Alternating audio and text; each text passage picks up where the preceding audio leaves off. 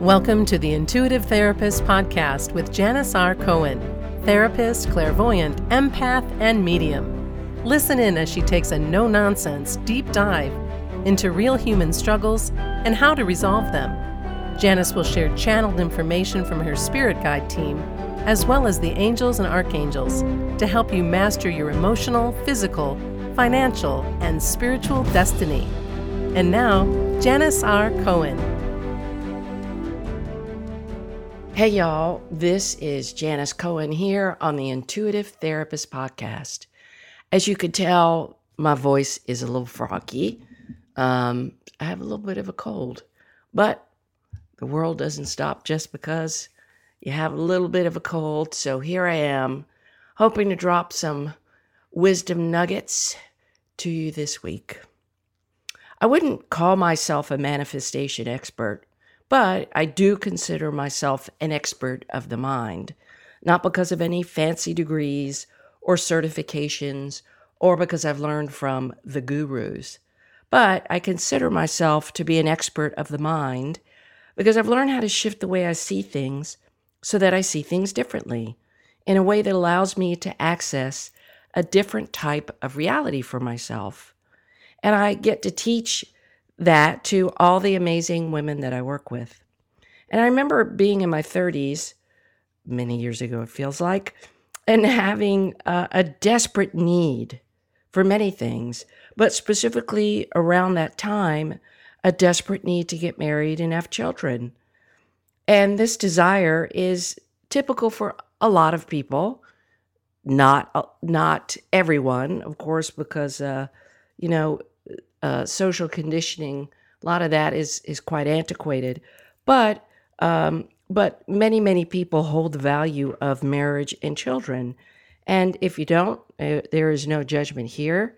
Uh, love is love is love, and however you allow your relationships to to grow and develop, um, that in whatever way it fits for you, that that's that's super. But um, you know, there's a moment where we decide for ourselves what we value and what values don't truly fit for us anymore. And I distinctly remember feeling as though I was sitting on the sidelines of life for the entire decade of my 30s. And I I also distinctly remember seeing many of my college friends find their mates and have kids. And so to uh, many of my friends that I spent time with uh, regularly. And I also clearly remember feeling like I was ostracized. But again, uh, and I was ostracized when I was a young girl uh, in seventh grade, and many of y'all have heard that um, that story of me being really bullied when I was a kid. But I felt ostracized for wanting to be a part of everything that everybody else was so easily experiencing, but that I wasn't. And it was a really difficult time. It was really difficult to literally watch so many people have what I so desperately wanted, and I just couldn't wrap my head around why not? Why why couldn't I? And trust me, I tried to make relationships work that that didn't and wouldn't. And I gave myself carte blanche to date and try to find somebody with whom I could settle down and make a family with. And uh, regardless of culture, religion, any kind of background. I was just simply looking for a mate to spend the rest of my life with. And it didn't happen for me until 27 years later. And I've seen my friends, my colleagues, children grow up, go to college. I've seen them married for three decades, and I've seen many of them divorced and have to get back in the dating pool and marry again and divorce. And I, I don't take any joy out of that. I wouldn't wish any of that on anyone. Uh, but intellectually, I knew that not everybody that gets married has found their best partner. In fact, the majority of people, they really don't know themselves well enough to choose well. Still, I felt like I was stricken with leprosy, and I, I felt like an utter failure, in, in all honesty, until I didn't. And uh, a few weeks ago, I was speaking with a female client who had a great desire to change her life. and she wanted a loving relationship that that leads to marriage and children and she wants a more fulfilling job and she wants financial freedom so that she can move into her own place. And she wants to have better relationships with her family. And in fact this is the story of many of my clients. But for many of us the older you get hopefully the wiser you become you can look back on your life with a greater understanding of why things didn't work out. That's that's the wisdom piece. And you could develop a deeper understanding and appreciation for yourself. Again, wisdom. If you decide to do the work to get you there. And I think about um, all the time I'd spent desperately wishing for things, anything, a better job, uh, the ideal romantic relationship, children, financial abundance, a house that I could call my own, a dream car, you know, time and the means to travel the world. And when I think about all of that now, you know, more so when I think about how I felt about all of that back then, there was one common denominator that showed up for me and and that common denominator was that I was living in the energy of lack and desperation. And no one ever spoke to me about energy. I, I never knew about it until I came upon it myself in my mid 20s. Nobody taught me what it was, how to manage it, how to use it to my advantage, and what type of energy is the best energy to have. No one ever taught me how to take my power back when I felt lost, alone, downtrodden, sorry for myself. Not a single person in my life helped me understand the true nature of why things didn't work out when I so desperately wanted them to. When I was speaking with my client that I mentioned uh, before, and we were speaking about all these things, I simply said to her, Listen, uh, I just want you to find things you enjoy and get out and enjoy life. That's it. Just go where you want to go Extend your kindness if you're guided to, and just enjoy your life. Be present, and then see what happens. And she looked at me quizzically. Really? That that's the homework for the week, she said. Yeah, that's it. That's what I said.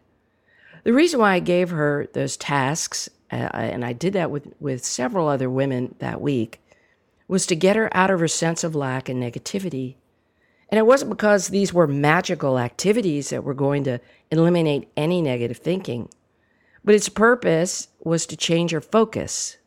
And that is the key from lack to presence and abundance. And then she asked me, well, well, what do I do when I have these thoughts of lack or wanting or desperation? I don't know how to get rid of them. And to that I said, don't. I don't want you to try to get rid of anything. I don't want you to force anything. I just want you to acknowledge them, notice them, observe them, and just keep moving forward, staying in the present moment, connected to self. And again, she looked at me like I was strange. but I left it there with her. You see, when you finally give up the need for something, when you let go of all of the pressure you put on yourself to have to do, be, or have something or someone, something magical happens. You begin to feel lighter, freer, more present. Your ego is going to do everything in its power, though, to keep you safe. And when someone has practiced worrying or stressing their entire lives, or for a long period of time, it could be a hard habit to break and shift into presence and the abundance within. Recently, I noticed that I was putting a hell of a lot of pressure on myself to figure out the answer to a question that I'd been thinking about professionally. I am very hard on myself, and that's one thing that I have intentionally worked on trying to get better at not being hard on myself. I got all stuck in my head and really felt like life was hard. I kept pushing for the answer from the universe, and it just wasn't coming to me. And then I got even more frustrated. And I felt like I was running out of time for this particular thing. And I was keenly aware of how I compared myself to my colleagues, who were moving forward with their businesses in the way that I so desperately wanted to. And so I decided to stop being so fucking self loathing and self pressured. I decided that that wasn't going to happen anymore. And I distinctly remember when I chose to stop doing this. It was on a Monday, three weeks ago. And this feeling just came over me. Yep, it really was divine guidance.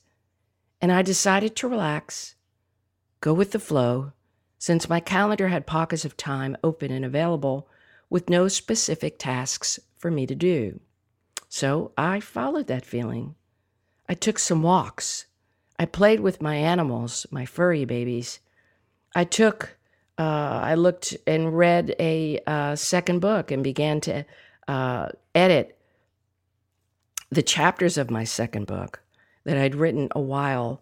And I played soothing music in the background just to get me in that space of being open to receiving what it was that I was supposed to write about. And I meditated. I breathed deeply. I listened to some podcast episodes from my favorite podcasters, and I just allowed myself the time to nurture me and receive. I let go of the pressure to do, be, or have the things that I was pushing for. And what do you know? I felt peace for the first time in a long time. And don't we all crave that? But what seemed to happen was that my ego was urging me to work and to do. I can feel it now, making me think guilty thoughts for taking time out for me and not slaying my workday, checking things off the list. I acknowledged my ego and then continued to enjoy each day with a sense of peace that I hadn't had in months. And that was all because I decided to just be present somewhere deep inside, I knew this uh, was what I needed to do. Nothing but just be with myself and be in flow.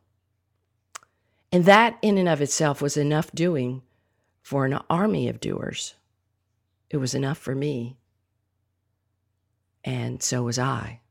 I was enough for me.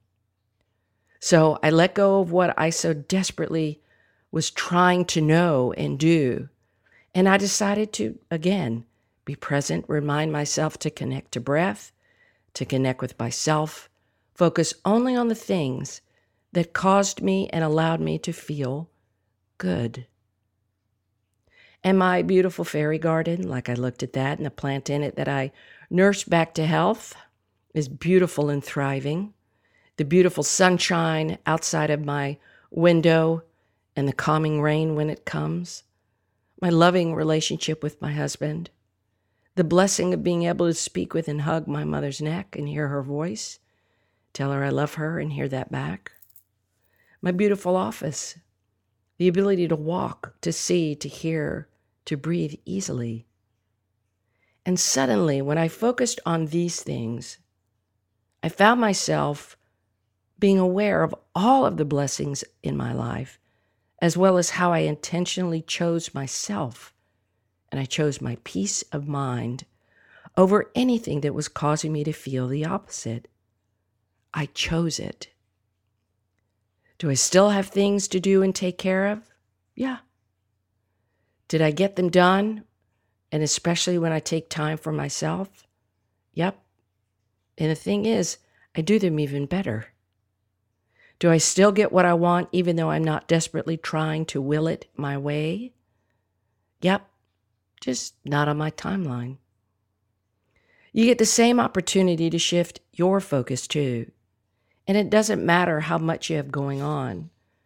Uh, you know it's time to take care of you and become present with yourself when you start feeling the opposite of what you want to feel. It's like that's the sign, that's the cue. But I know this sounds all sorts of woo woo. Take time for yourself, nurture, breathe.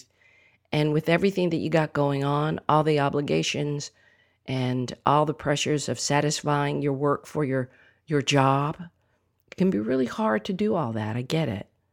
You got bills to pay, kids to take care of, a job to satisfy, and any other obligations that we humans take on.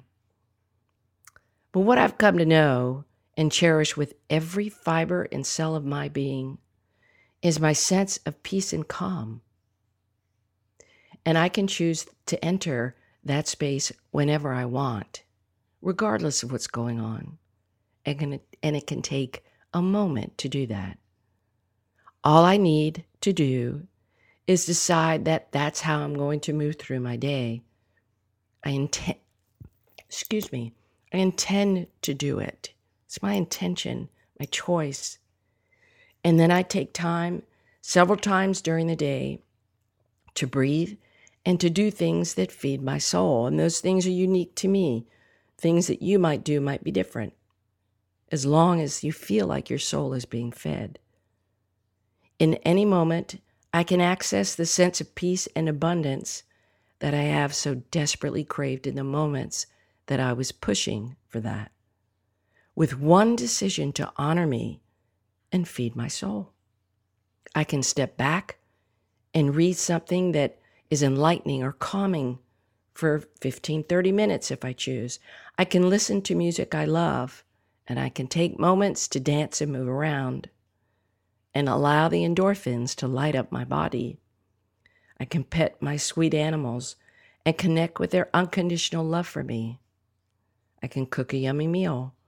I can clean my office. I can do a million things that would be soul food for me.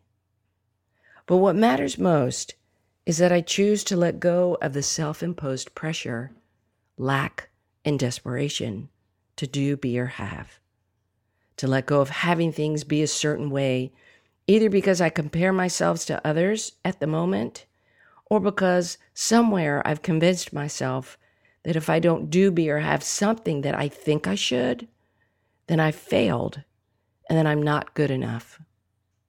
So I ask you to let go of any of this that you're holding on to, any desperate need that you have for anything as it will always push away the very thing that you want.